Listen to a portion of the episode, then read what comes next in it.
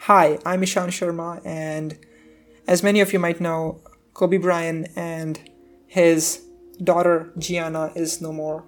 They died in a helicopter crash, and I was so shocked about with this news the first time when I saw it. I could not believe it. I was like, sure, this this this must be a fake news. But then later on, when I looked up, uh, it came out to be true, and I was so shocked about this, and I just couldn't believe it. Like for me, he was like the last person I would ever expect something so unfortunate to happen. Uh, he was just such a great person. Uh, he was uh, hugely talented, and he worked harder than ever before. He used to get up at 4 o'clock every single day, even after he got re- retired. And recently I was listening to his, uh, his podcast interview on, uh, on the School of Greatness by Lewis House, and I was really motivated by his. You know, the first time I listened to him, I was in uh, 11th grade, I was having a hard time with uh, JEE preparation, and his ideologies and uh, perspective of life really moved me. Like, he was just such a kind person and uh, he was honest he was kind and i mean this is this is just really sad guys and i hope you will pray for his daughter gianna and for his mother vanessa for the three girls kobe left behind who lost their father and their sister and for his friends who were on their flight with him uh, and the pilot and the other people who died this is just really sad and for me he was like a he was like a bright light against the darkness, and that's just how I want to remember him. Kobe, I will miss you.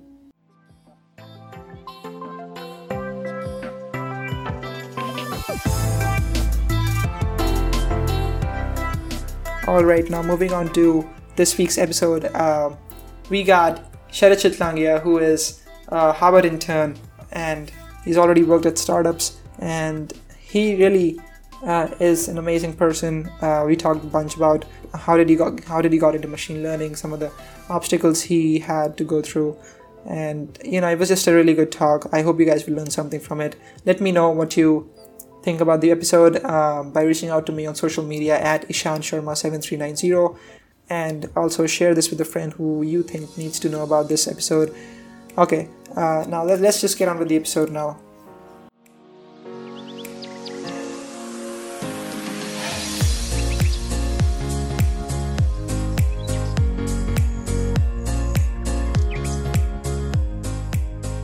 Welcome back to a brand new podcast episode. I'm Ishan Sharma, and you are listening to Bitscast. This is episode number nine, and today with me I have uh, I have Shara Chitlangia, who is a third year right here in Bits Goa, pursuing uh, electrical and instrumentation engineering. Uh, he's a machine learning god, and I'm not doing electro- electronics at all.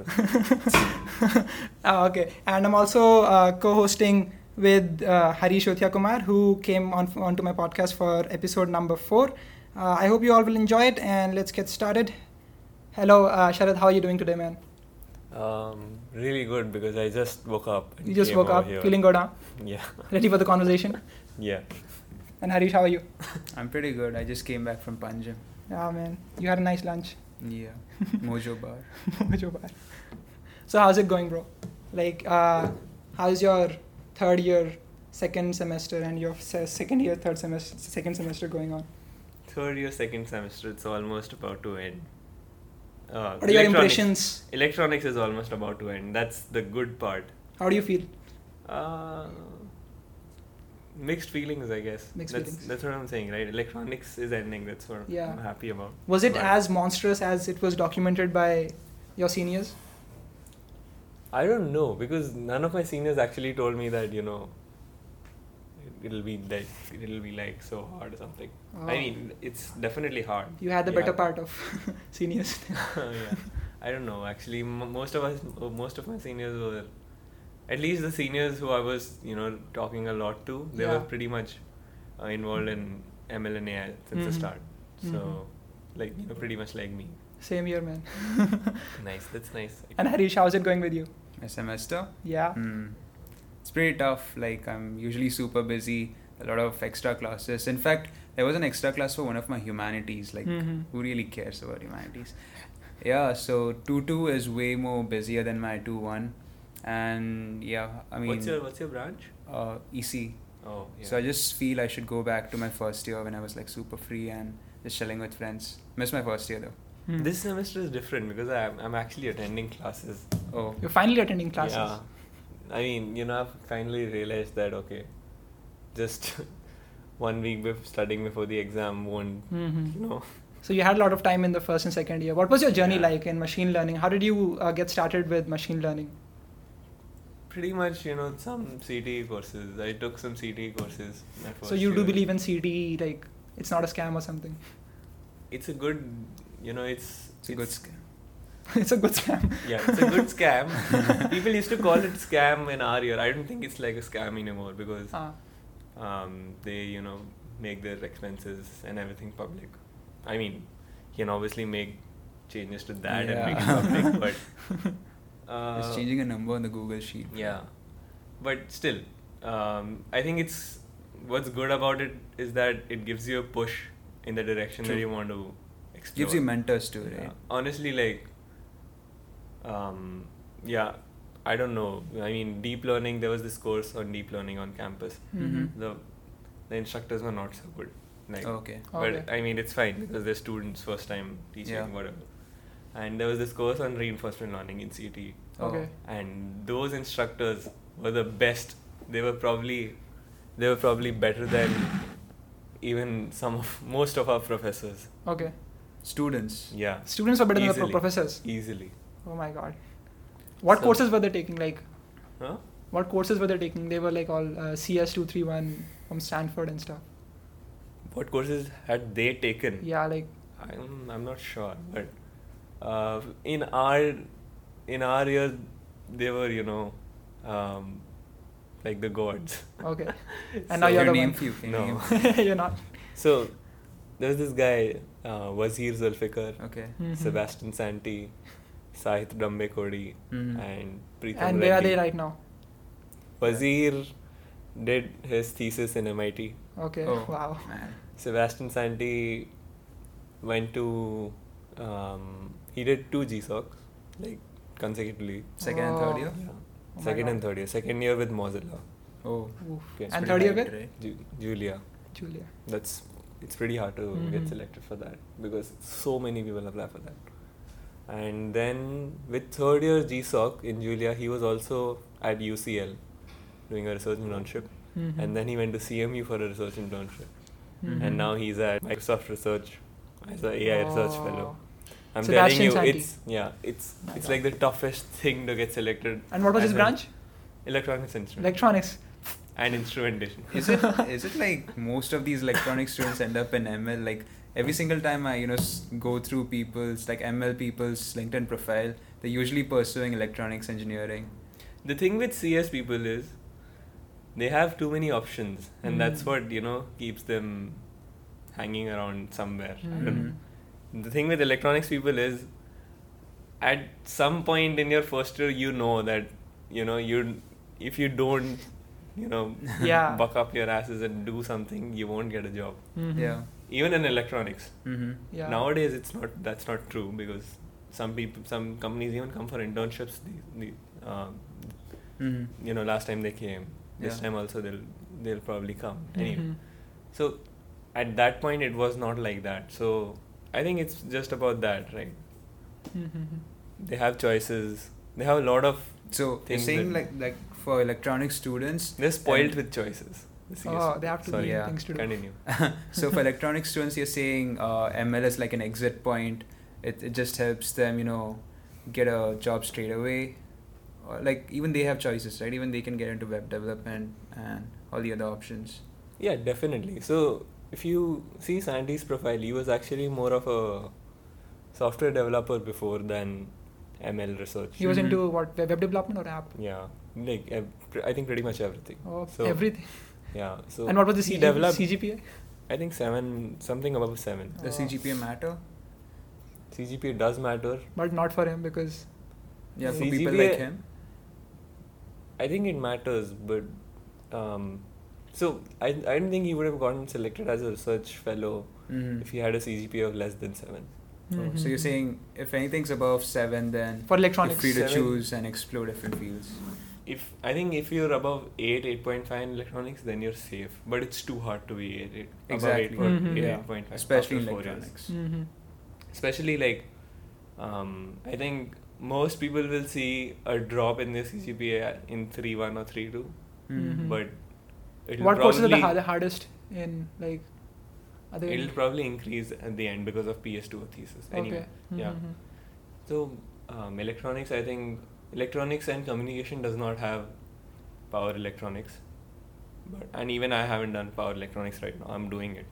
Mhm. But there's this course called um, analog design, analog and ADVD. yeah, analog and VLSI design. Oh, Mhm. everyone hates it, bro.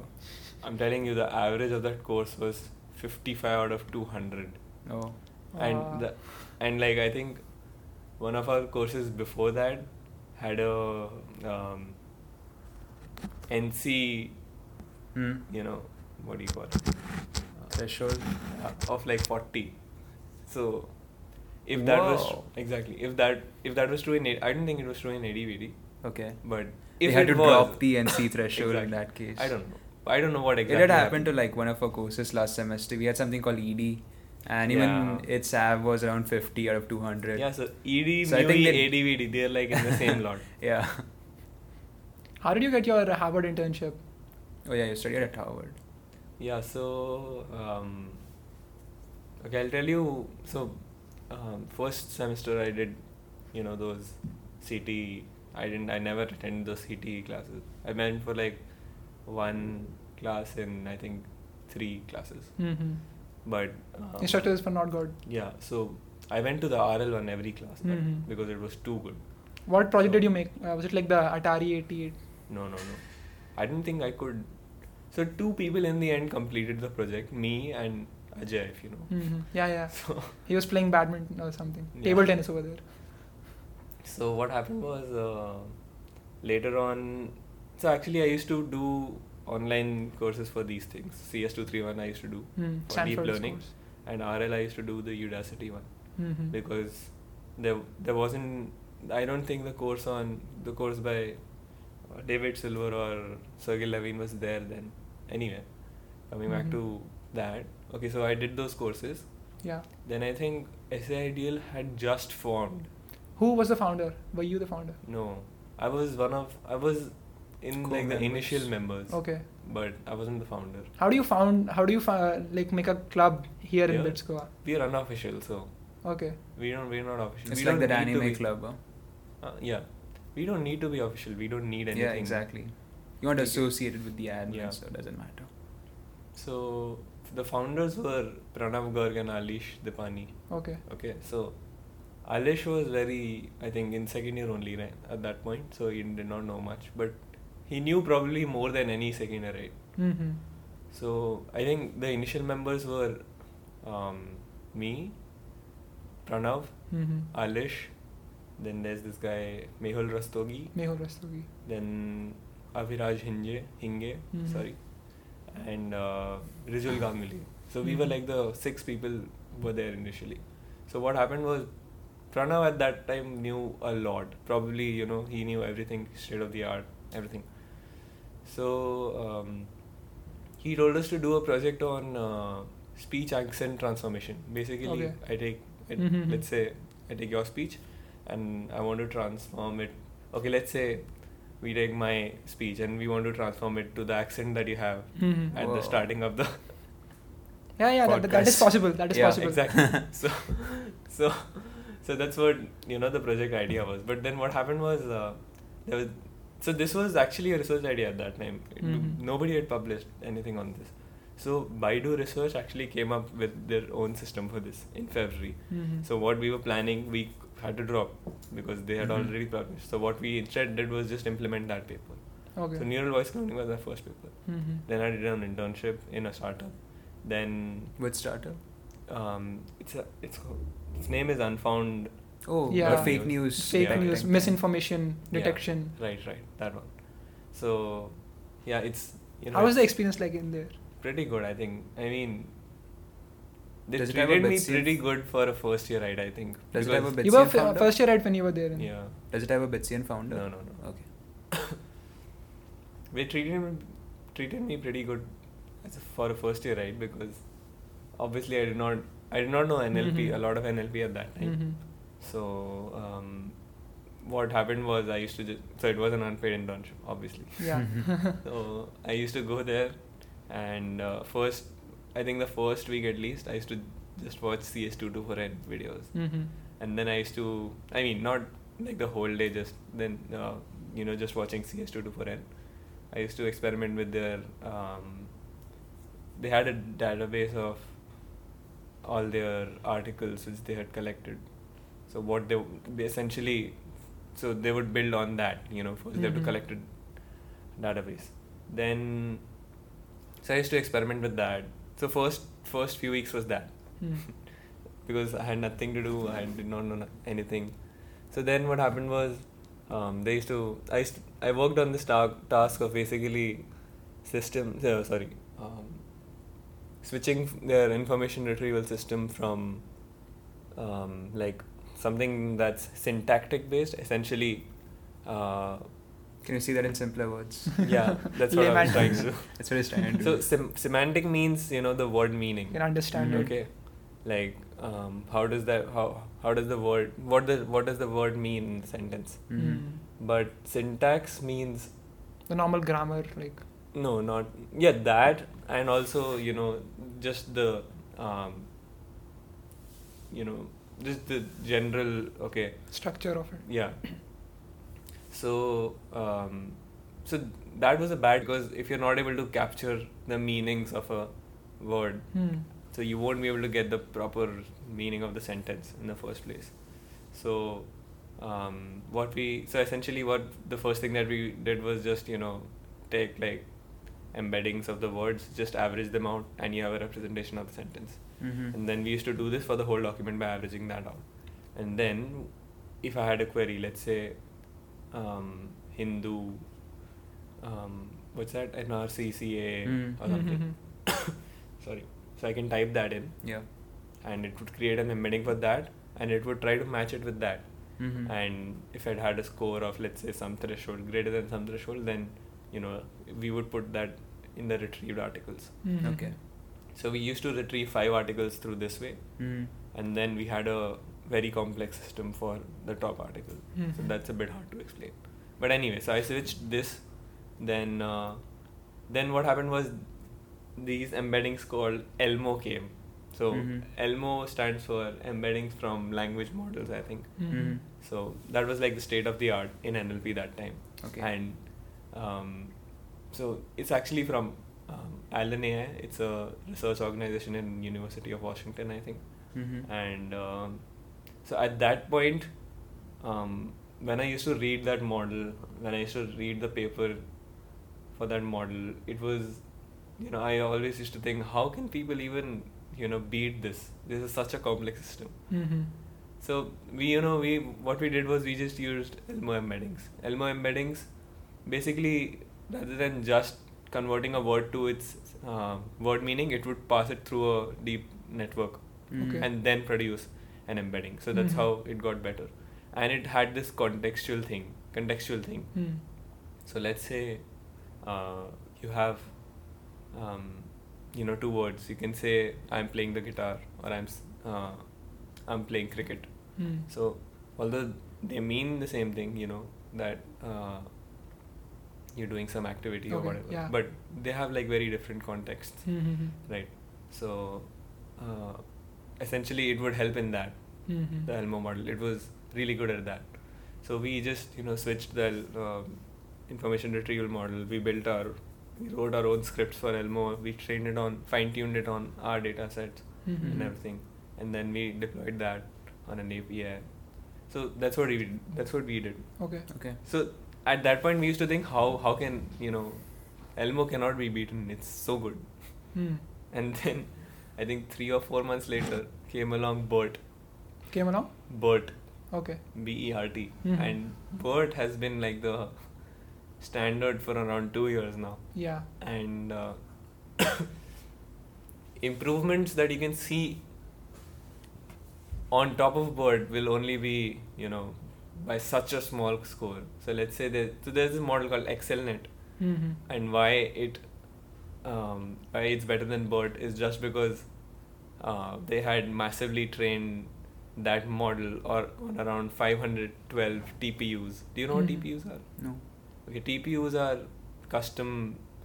Um, so they're like GPUs, but Mhm. for neural network training Mm-hmm. and Okay. inference. Okay, so they're like a specialized chip. That's why it's called ASIC. Mm-hmm. Um, okay, now TPUs are made for that, and they're like they're expensive as shit. Like it's, they're so expensive. I think Mhm. it's around twenty four dollars an hour or something. I don't know. I'm not sure the Per exact hour. number. Yeah. Okay.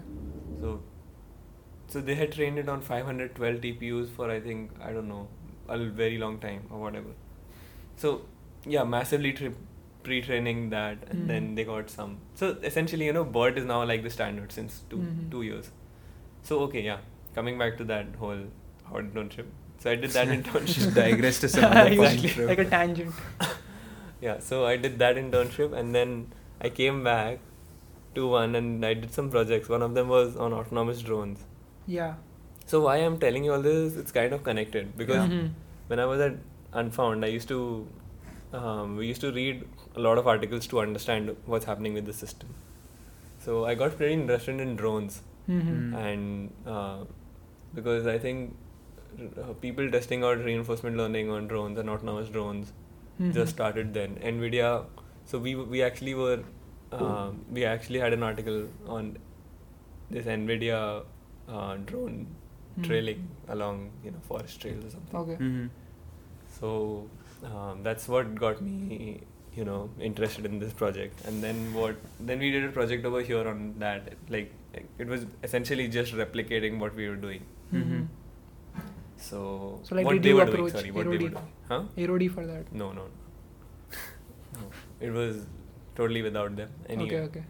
So we so we pitched it to this triple E department Mm. Mhm. and they have these fundings for Mhm. projects. Oh. I think around twenty thousand or something Mhm. for one semester.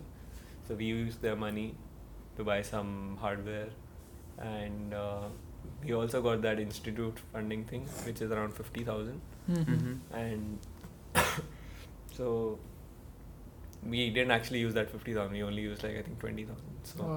our total budget was I think around 36 40,000 Mhm. so we got so w- why we need that was um first of all we need the drone Yeah. 11,000 rupees Mhm. then we need so we had so there's this uh, what's it called yeah Nvidia Jetson Mhm. it's it's a it's like a very small GPU based computer do you know Raspberry Yeah. Yeah. Yeah. so it's like Raspberry, but with Mhm. an NVIDIA GPU.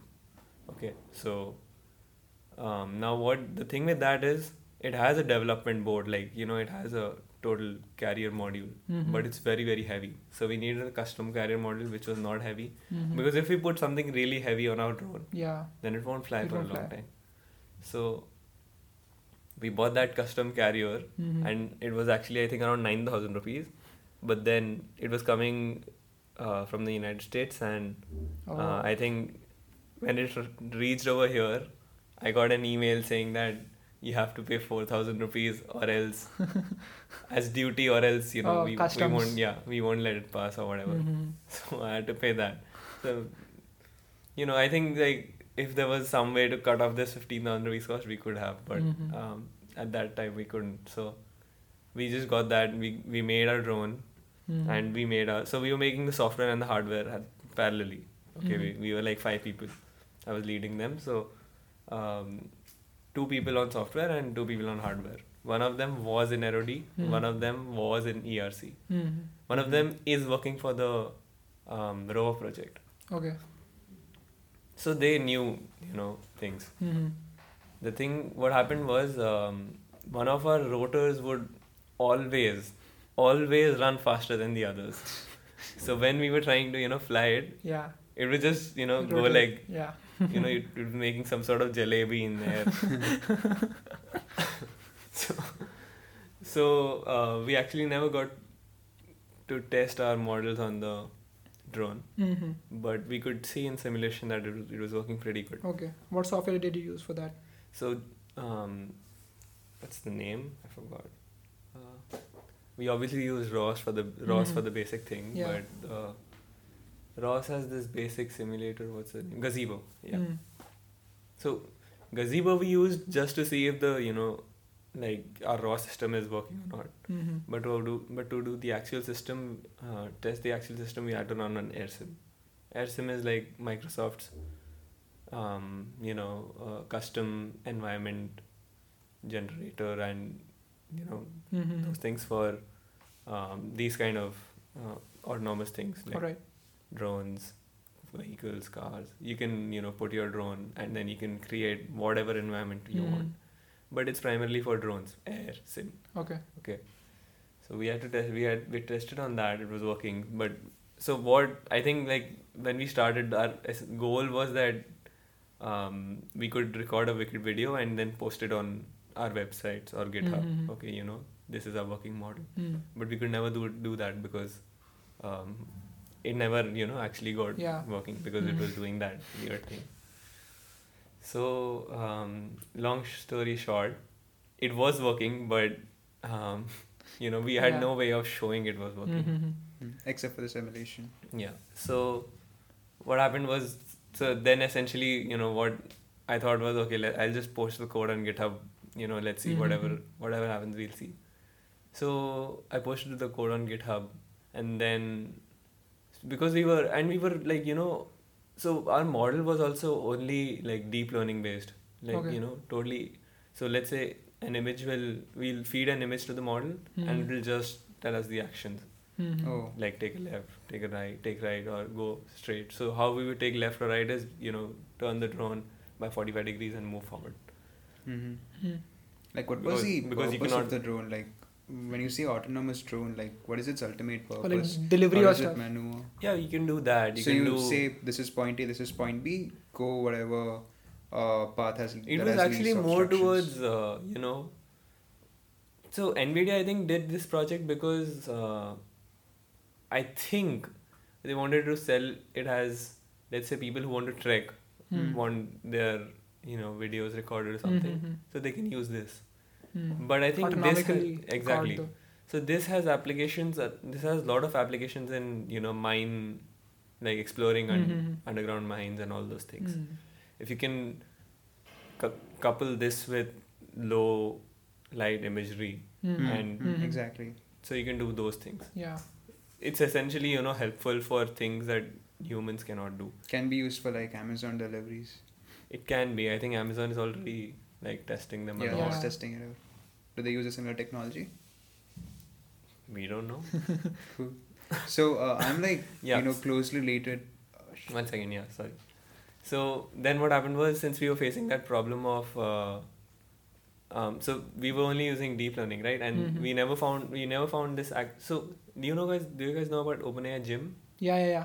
So OpenAI Gym is like a library Mhm. for training deep reinforcement learning agents. Mhm. So what you do is you create an agent. Yeah. What What's you have deep reinforcement? to deep reinforcement learning is. Um, so let's let's talk about reinforcement learning. yeah. what reinforcement learning is i have an environment i have an agent and the what's an agent environment and what's an agent?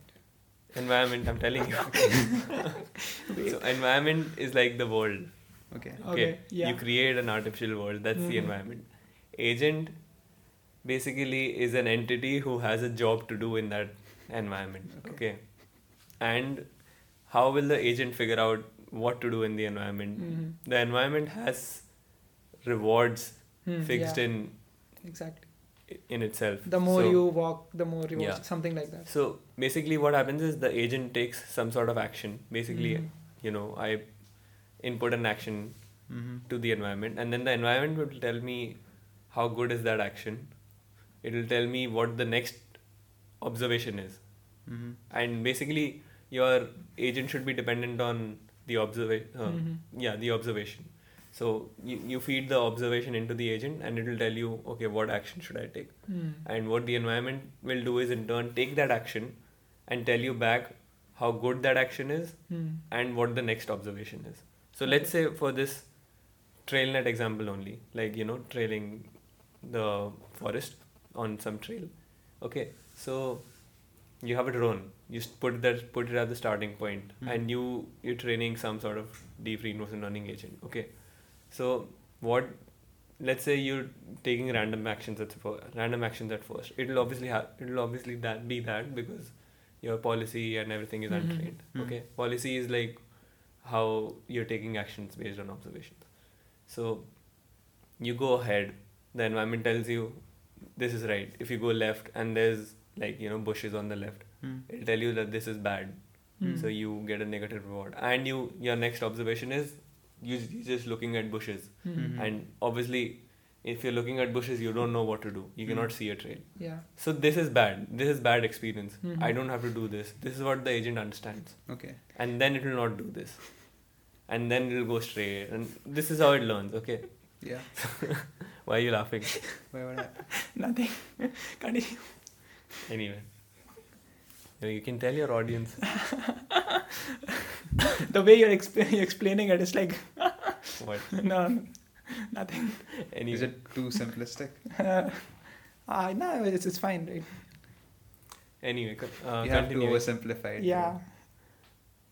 should i m- No, do No, no, it? this no. is- now this it's is fine. It's fine. It's fine. oversimplified. It's fine. This is the this is the best flow I can get. so um, so the thing with uh, so what happened at a point was i realized that there's no you know like a control complete loop controller based simulator Mm-hmm. for uh, uh, drones essentially Mhm. you know that you have some environments for drones and then you take actions and the environment tells you okay this is bad or you know this is good Mhm. Mm-hmm. whatever there's nothing like that it did not exist till then so i so i saw that project on that professor's page Oh. and i just reached Who out was to him. in Harvard? yeah so i just reached out to him that you know i was doing this project but Just i make could it- never find this but it seems from your project that you have some sort of framework or library Mm-hmm. Mm-hmm. so he told me that yeah they were they, they had built a library and um, this is their preprint for the paper Mm-hmm. and it's it was under review at a conference so i told him that would you be willing to discuss about this or Mm. whatever so yeah he said uh, he i mean he told me yes but it was like i think two or three weeks in because apparently Okay. his schedule was too busy Mhm. which is understandable Yeah. but i was like really glad and i think the time we agreed upon was i think 1.30 or 2 Oh. Mhm. so um, so in any case we kind of discussed whatever things they were Mhm. doing and what, Yeah. what i had done and then i just asked him that okay would you be willing to you know would, would it be okay for me to do an internship Mm-hmm. Mhm. like this summer so whatever Mhm. so um, then he said i mean he, he we got confused for a minute but then he said yes Okay. he And- got confused. because that wasn't like the original Okay, plan okay, of the okay. whole Yeah. thing, right? So, But you directly the- pitched him yeah. internships. So the internship was unpaid, just by the way. Okay. Yeah. Okay. It was unpaid. yeah. Oh. So, uh, and that's because I asked him in like mid-April. Hmm. So even we weren't sure that you know would I This get would my work or visa something. Okay. by the time because my start date at that time was May fifteenth, Mm-hmm.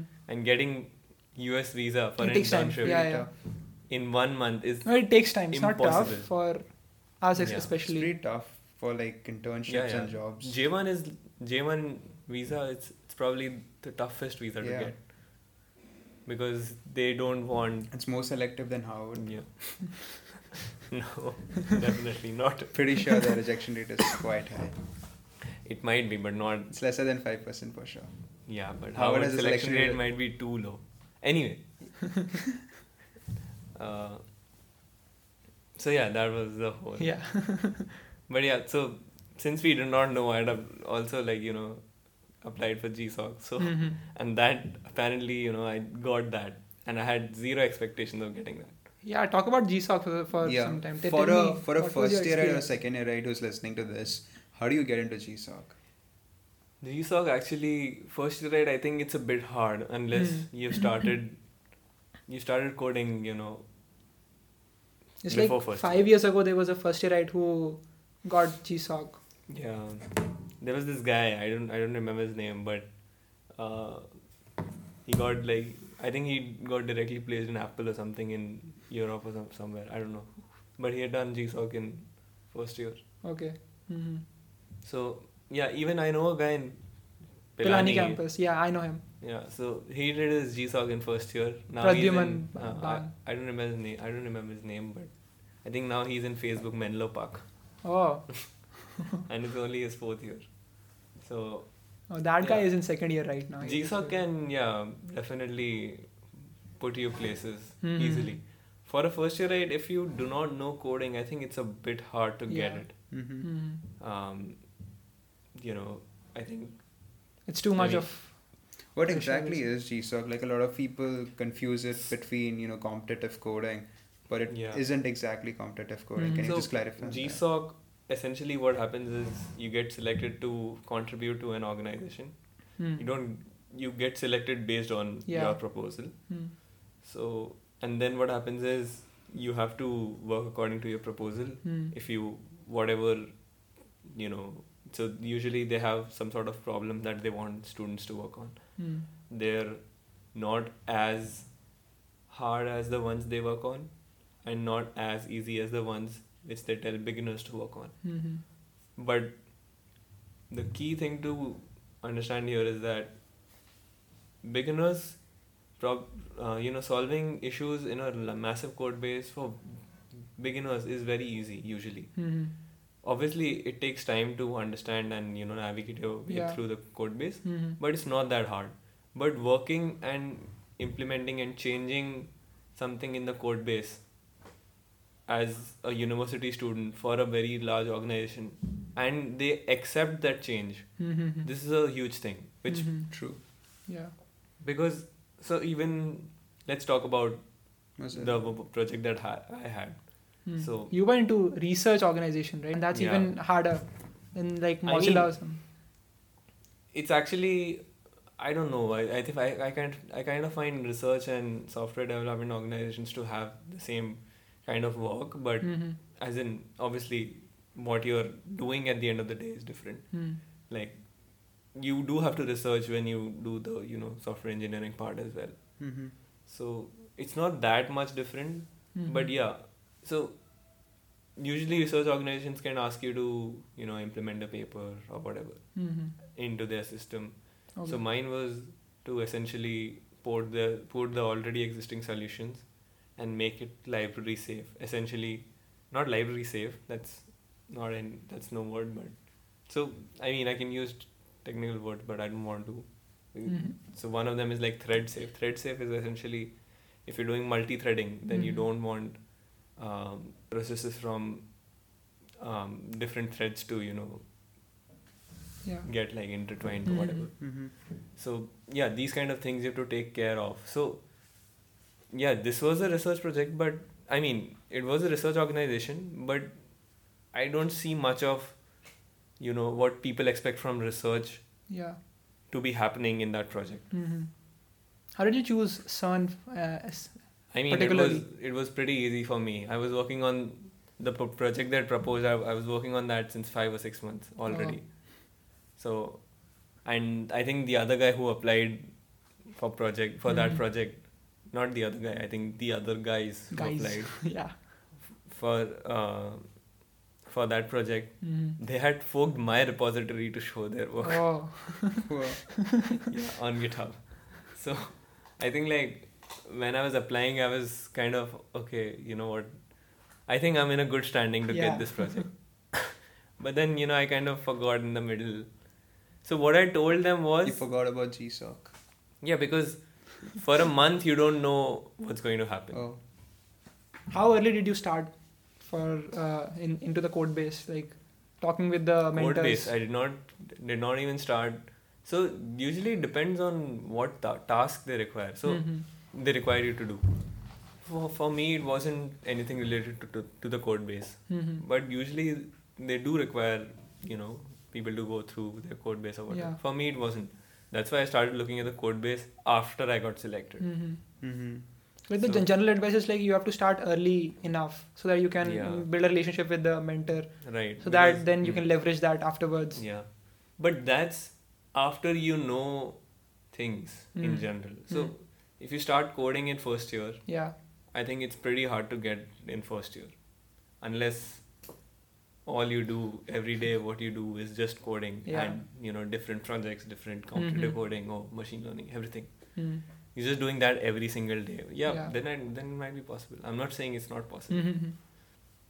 So, what are the prereqs for GSOC? Mm. I It think Currently- depends a lot. right? honestly, I At- mean, at least in your case.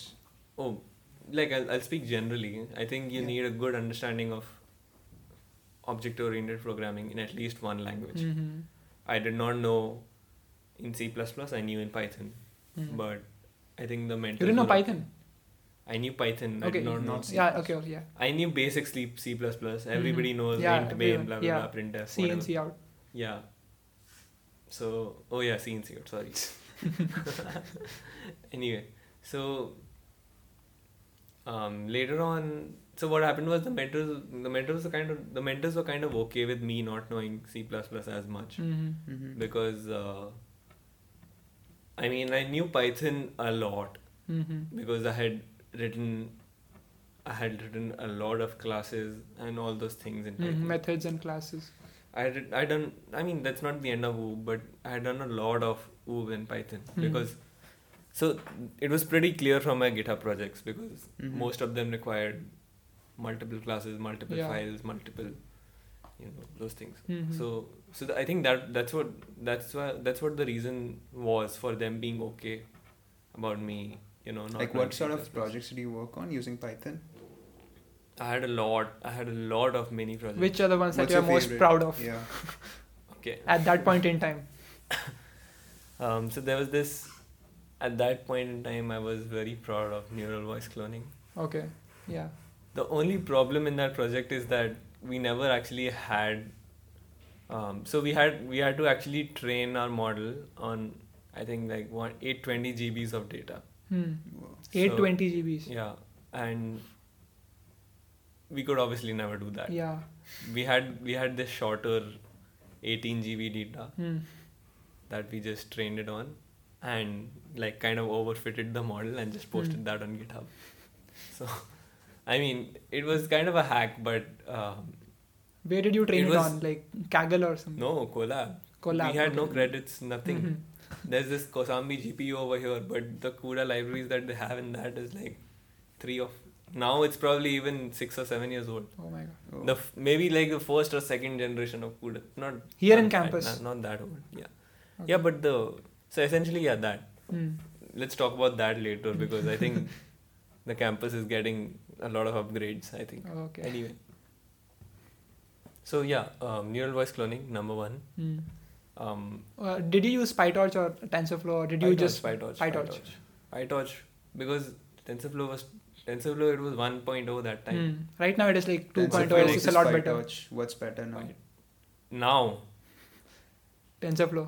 it's For a beginner actually to the get thing started is right oh now. for a beginner to get started No, definitely I- PyTorch. Okay, and then later on as you move forward.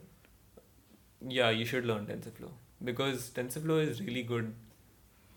Just the fact that you know it's so there's this thing about I don't know if you know about static graphs and dynamic graphs. Mm-hmm. So PyTorch builds it graphs and you know all the execution and everything for that language in C++ in dynamically, Hmm. but TensorFlow does that statically. So there's a Oh. set variables of graphs, and that can only exist unless you make some sort of way to change it Hmm. ob- that will only exist. And why that's good is because it's much much faster, and Mm-hmm. and um, there's a lot of reasons. It's much much faster than you can do if you want to export the model and compress it and deploy it on a model. I heard like PyTorch is easier to learn as compared. yeah, to PyTorch TensorFlow. is much easier to learn. The documentation is really good. but Yeah. Oh. TensorFlow documentation sucks. Yeah. It sucks. It's not even so like bad. updated, uh, I I think, for 2.0. Yeah, Some things yeah. are not updated. So TensorFlow, yeah, is bad in that sense. But if you want to be like good in ML and if you want industries and everyone Mhm. to recognize that, then you should definitely learn TensorFlow. You are doing right now in TensorFlow, right? For Uh, the current projects that, that you're working on. No, but yeah, I mean I do both now, so it's Mhm. not Mhm. TensorFlow or Python. So, but yeah, if I want to like prototype, if I'm like checking Hmm. some sort of algorithm or okay, is what I'm proposing is my hypothesis true or Mhm. whatever? Mhm. That I definitely do in PyTorch. Oh. because I'm just so comfortable with PyTorch right now. PyTorch is very Pythonic. Yeah. TensorFlow, it feels like you're writing another language. Mm-hmm. Mhm. True. Because tensor as a first year right, you cannot understand TensorFlow or TF dot session. I What was does- just what is using a Keras session? and Exactly. stuff. Yeah. If if you if you've done a CA student from third year can understand it very well because TensorFlow is very compiler based. Mm. You know this thing about sessions, execution, all these things exist in compilers. Basically, so what do we do in you know let's so you know, you guys must have written C plus plus codes, right? Yeah. You write the code, then you Mhm. compile, Compile it, it, then you and execute. then you it. That's what TensorFlow does. Mm. It'll compile, it'll you know send it to like C plus plus format, and then Okay. it'll execute that or whatever. Mhm. So it's very very much like um, compilers, but Mhm. compilers is i mean it's a re- there's a reason it's a 3 2 course yeah. Okay. so so yeah tensorflow 1 even you know tensorflow 2 is it's definitely good but Mhm. at some point you need to understand these you know details about Mhm. Okay. yeah but the thing with pytorch is it keeps deep learning first and Mm-hmm. you know it keeps up with the expectation that you're writing python at the end of the day Mm. Mhm. how is machine learning different from deep learning? A lot of people s- like seem to Deep confuse learning is the like a two. subset of machine learning, right? If I'm Yeah. not wrong. It's So- like multiple layers. Right. Deep learning is I mean now nowadays I think deep learning has become its own category. Mm. Yeah. But deep learning is essentially I mean this is this is a, like this is like the Huge most topic. argument most argument Data. argumented argumentative question Mm. right Yeah. now. Uh, because I think crazy number of people are arguing about it. Even like the Turing Award winners, except Mm. one of them. And so deep learning, in my opinion, is just um, you know these uh, deep models which exist. You know things like neural networks, um, which have like layers of Mm.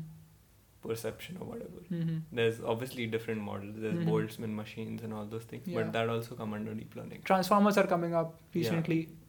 So yeah, that's neural networks only. Mhm. Boltzmann machines do not like they have different, altogether different uh, way of learning than Mhm. neural Mhm. networks.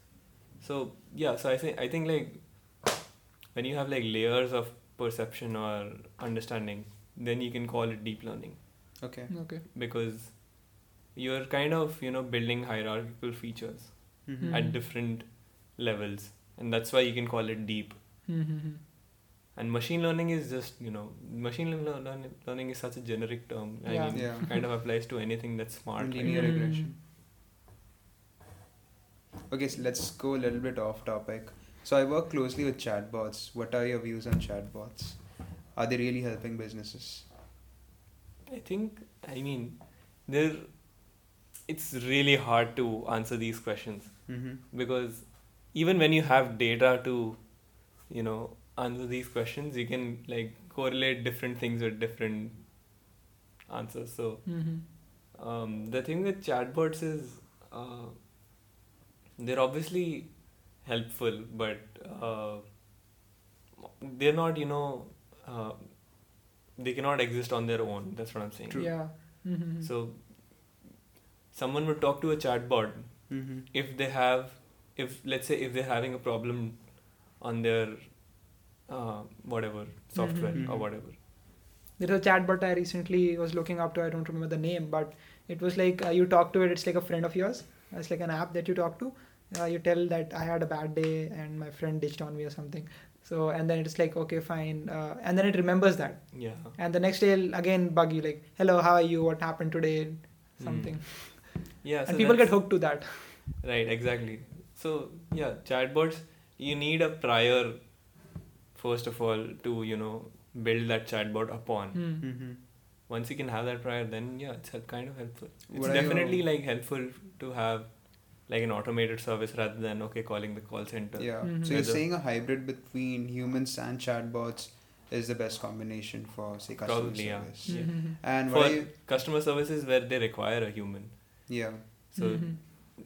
let's say you're a media organization. Mm-hmm. People often like you know they can talk to chatbots. I mean they can you know use a chatbot just to um, throw some updates on Exactly. their Mhm. products or whatever. There Updates you on don't the- need a human. Yeah.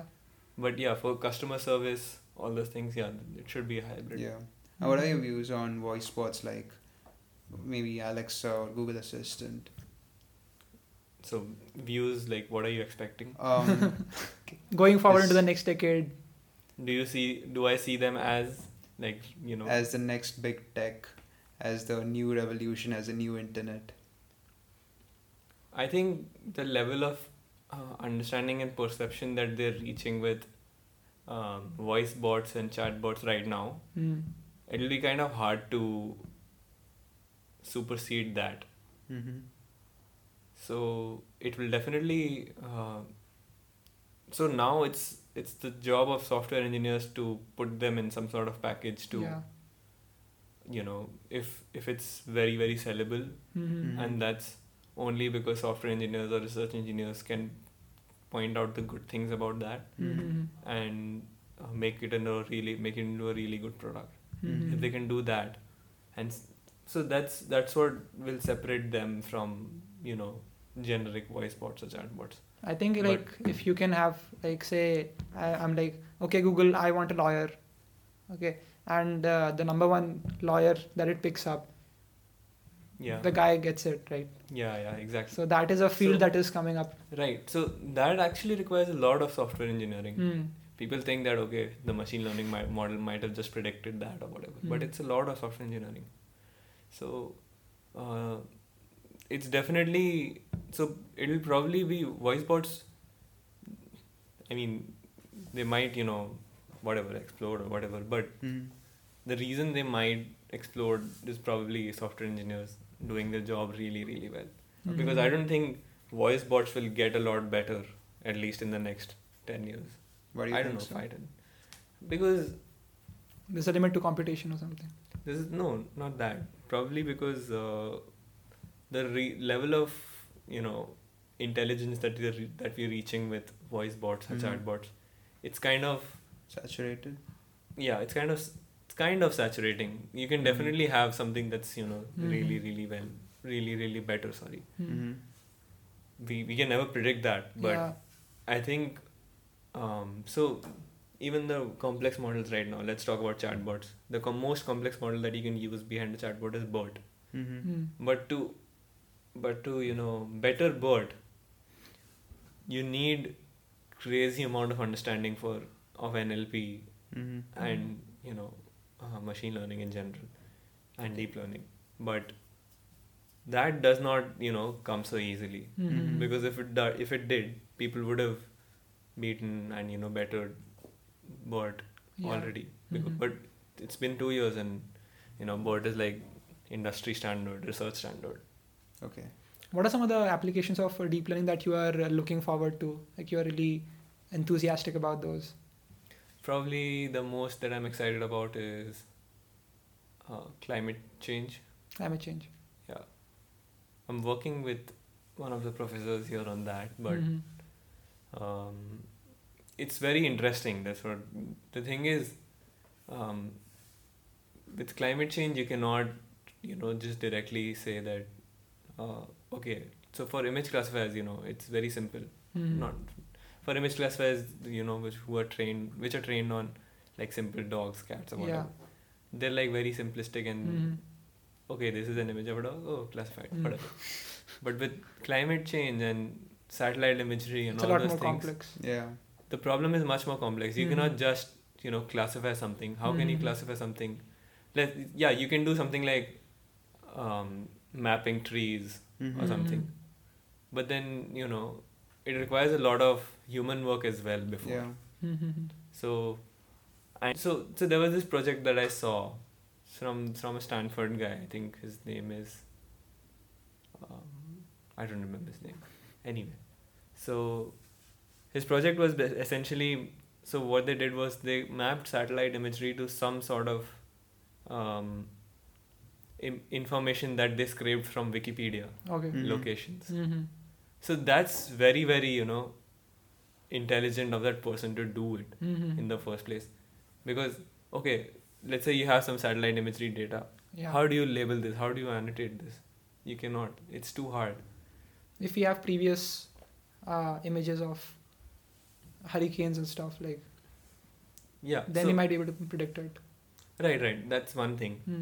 so what i'm i'm saying is generally let's say you have an image of a city or something let's say even a farm or a Mhm. state Hmm. you have lots of images of it- of it and you want to do something on those images it's not that easy it's not as easy as you know telling a, po- telling you know building a data set like cats versus dogs Hmm.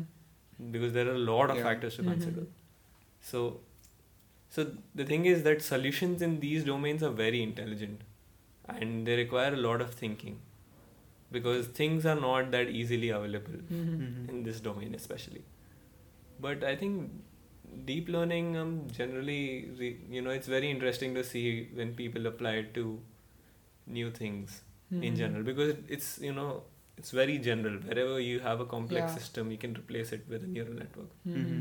that's probably better if you have the data It's recently been applied to race racing, Formula One racing, yeah to tell them if they should pit or not hmm.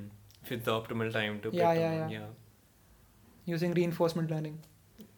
yeah But tell me a little about your recent uh, that quantum reinforcement learning paper that you got published today. right? quantized Quantized. yeah quantized reinforcement learning the paper is about um, what can you do does reinforcement essentially the paper answers does reinforcement learning when you have very con- very resource constrained hmm devices or you know chips or whatever Okay. so because let's say you want to send a drone into a mine or something Mhm. you know to do some sort of task let's say Mhm. okay there's some human stuck you want to find him hmm you cannot have a drone just run for you know 15 20 minutes right so plus it's very the environment is very resource constrained in the first Yeah. place so um, the thing with quantized reinforcement learning- learning is we an- we kind of answer the question that um, when your drone is very very small and it does not have a lot of energy hmm battery basically hmm does not have a lot of compute does not have something like nvidia jetson Yeah, yeah, yeah. it relies on typical ram Mhm. cpu you know software how can you kind of you know extend deep reinforcement learning algorithms in those Mhm. domains Recently, So- TensorFlow Lite is also coming up. For, right so essentially And what we Arduino. do is like we just use quantization hmm and we kind of better the whole scenario so now it's So using you're making a four times qubit or something. no this has not, nothing what to does do with quantum what does what does quantized mean then? quantize essentially means um let's say you have a signal Yeah. Okay. Now you can quantize it by taking, you know, points at on that signal. So Mm. essen- to represent that whole signal, hmm rather than having like a you know sampling rate of ten thousand hertz, you take only specific points on that whole signal to represent that whole signal. Okay. So what? How does this apply to deep learning? hmm Essentially, you take the neural network weights, you convert them from FP32 precision to int8. hmm So now your memory usage is four times less. hmm And if you're lucky, then so there's this um, L1 cache or cache basic, basically that Mhm. exists on every you know uh, processor. Yeah. If you can fit that model in your cache, hmm the memory usage is so less Mhm. just because it does not have to access the memory. It's in, it's on cache. So the memory usage is very very less. So that's what we kind of show. If you can fit the model on in your cache by Mhm. some sort of compression or quantization or reducing your uh, memory, then Mhm. it's really helpful. And yeah, so the thing with this, so this another advantage this has is that um, since it's on your cache, it's much much faster. So there's this concept of control loop rate Mhm. in a drone essentially you know how much there's a whole control loop right you take an action based on whatever Mhm. so how much time is that taking so we kind of increase the control loop rate to i think around 18 times if, Okay. it, if we can fit it on cache Mhm. but that's generally variable for different chips yeah Cool. So before we wrap up, how do you manage so many things? How does Yeah, a day in exactly. the life of Sharad look like? uh, i don't attend lectures first of all I used to not attend lectures. Okay, I'll change Recently that. started. Yeah, Why? Why was no that? lectures at all? I mean, I have to maintain my CGPA. That's all. Yeah, but Thank your uh, what is your CGPA? If Seven point six four right now. seven point six four, Decent. It's decent. you but want yeah, to get like eight eight point plus. eight plus, Eight plus. and you can still get that that much. Like you Yeah. can increase that much. I can, but let's see. And then how does your Might day not be look like? practical. Mm-hmm. So Do you sleep? obviously, Yeah. realized so yeah. Usually, till now, how it worked is not attend lectures. Well, Mm. obviously, I attend labs and all those things because they're compulsory and have they're marked. Mm-hmm. but uh, labs would usually the thing with good the good thing with bits is that if you can prepare really well for your quizzes Yeah, all those things then you know you kind of the small know, things add up. yeah you kind of know what's you know going to happen in the mid sem or the Mm. compre or whatever because they structure the quizzes that way but last semester i totally messed that up and i did not you know do well in the quizzes Mm. Hmm. it. and Mm. therefore I did not do well in midsummer comp so so yeah this sem it's somewhat yeah I kind of attend lectures Mm-hmm. then I think it's most pretty much um, just you know what I kind of want to work on How much time do you devote to reading uh, research papers? And what resources Um, do you use for researching uh, for papers? resources uh, it depends a lot because there's no uh, For the thumbnail. Oh, okay. Yeah. So resources it depends a lot on the, you know, what kind what the project is because, I mean, there's obviously I usually just Google things, Mm-hmm. but uh, usually the thing with me right now is that um, I still have obviously a lot to learn. So, you know, um, usually I would start by so I have I'm on uh, so I have a tr- Twitter account where I follow like 500 or 600 researchers Yeah. Whoa. and uh, they post you can you get at least three papers Okay. you know Mhm. from every day from those guys Every day they are releasing. some Okay, you yeah, know okay, yeah, someone might Mhm. you know basically you get three or four research papers for a day Okay. so that's what i start by start off by Mm-hmm. then it would be other things Okay. let's say if, if it's something related to the project i just usually google Mm-hmm. google works pretty well Mm-hmm. I Works don't- well for every programmer.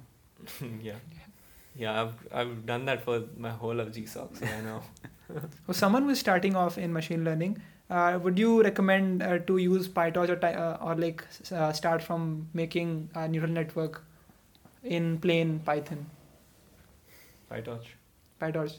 definitely pytorch Then why do you recommend me to make it like from scratch, neural networks? that's because that's so that you understand what's happening yeah, so like uh, you should do that, right? I mean, I- I thought you were asking, you know, for a beginner who wants to, you know, just experiment. Yeah, I'm a with these beginner. things. So I don't know. So your goal was to learn, right? Yeah. That that was the whole point of the assignment. Mhm, So that's why we wanted, you know. mhm, mhm. So usually we we don't have these questions. Usually, you know, we have these we have this NumPy neural network question, Mhm. and we have a harder question, and we have like a third, some question which is different. This time we had all three questions different. Mhm. None of them required to use NumPy Mhm. just numpy but um, why we did not do that was because i think there's probably more than a million repositories on numpy neural network Okay. so i mean yeah we can obviously test the guy for Mhm. you know knowing if they know or not but i think the optimizer study if one could have done that if someone did that then we ac we definitely know that you know Mhm, he's really he's really good because he spent the time on doing that mhm. because uh, even for I think us, we- we'll probably take like four or five hours to do that. It's definitely easier because you've deal with dealt with all those Yeah, yeah. optimizers, but it takes time to. So that was the whole point of the assignment, you know, Mhm. continuous hard work. What is your future plans like after graduation? Probably most probably like definitely research, Research. Where do you see yourself in five years? but uh, probably pursuing a PhD. Okay. Probably. Mm-hmm. We never know though. You won't go for placements. No, no. Most probably not. Mm-hmm. If I'm even if I'm going for placements, it probably might be for a research based. But in any case, placement unit won't let me send because of my CGPA. Oh, because you're. Because of my CGPA. Why? Oh, I think they have uh, eight as their Placement unit for placements. yeah. No, I mean, if you if you're an electronic student and you want to sit for CS, eight Oh, is the that way. okay. Yeah, but you can score it right let's if see, you let's see. Yeah, fingers don't know. crossed. Yeah, the thing is, this time I have uh, a few relevant courses. Hmm. Like, the, but Did if you get the CDCs for uh, like uh, minor in data? yeah science, yeah? No. You did. If you you're an couldn't- electronic student, then you cannot. you cannot. You cannot hope to get them. you cannot rely. even after having a good PR. Yeah. No, you don't get an option. Oh, there's If- no option for choosing for. Yeah, so the thing with neural networks and fuzzy logic and machine learning, those Mm. two courses are that they're taken by CS faculty. Yeah. So they have their, you know, control over who will get to do them or whatever. Hmm. But uh, that's what I don't like. The registration is pretty messed up. Mhm. Anyway, Wait, so the machine learning course, anyone can take it, right? You can sit in the class, I think. Like I No. sat in a in a bunch of so classes. in our three one, what happened was the CS guys did not have a lot of electives Mm. Mm-hmm. to Mhm. take. So what they did were what they did to solve that problem was that they took the machine learning and NFL Mm-hmm. courses which are like you know even disciplinary electives for electronic student and Yeah. made them into CS only courses. Hmm. Oh. So basically that you know electronic student cannot take it. Mhm. So yeah, that's kind of problematic. So that's what the thing with el- being in electronics is that you have to look out for yourself. Mhm. Mhm. CS there's the there's a whole department looking after you. I mean yeah, obviously, even the tri- dip- triple E department looks after you, but Mhm. I'm talking about the people who want to, you know, change fields or Yeah, whatever. Yeah. true. Like myself. Okay, Sharad, thank you so much for coming for the podcast. It was Uh, amazing having you. Good yeah. luck for Seattle. Hope it goes to new heights. Ah, yeah. By the way, why is Seattle so unknown in the campus? Is it? Why don't you build a hype or something? It's for such an it? elite club. I- Yeah. The thing we don't It's want like to this you know, secretive club that has some. why, why why do you want us to build all that Exactly. I don't know. More hype? people Then will. uh, we have to just review more applicants. yeah. We want to keep Seattle only to people who can, you know, Competent. basically, people that are willing to do research. yeah, and spend, you know, daily efforts Hmm. into doing what they're doing. So, most people in Seattle, I think they're putting like really good effort. Mm-hmm. So, I think two guys have given interviews for MIT, two guys have given, three guys have given for CMU, Mm. and yeah, that's just. And they got that just by uh, sending emails to professors. and having good projects in Okay. the first place. Yeah. Mhm. So I can there's a so when you're applying for research internships and internships, your CGPA won't matter, Mm. especially through email. Okay. I'm talking about only through email, Mm-hmm. like the unofficial way. Mm-hmm. If there's an official portal, then your def- CGPA will be definitely looked at. Yeah.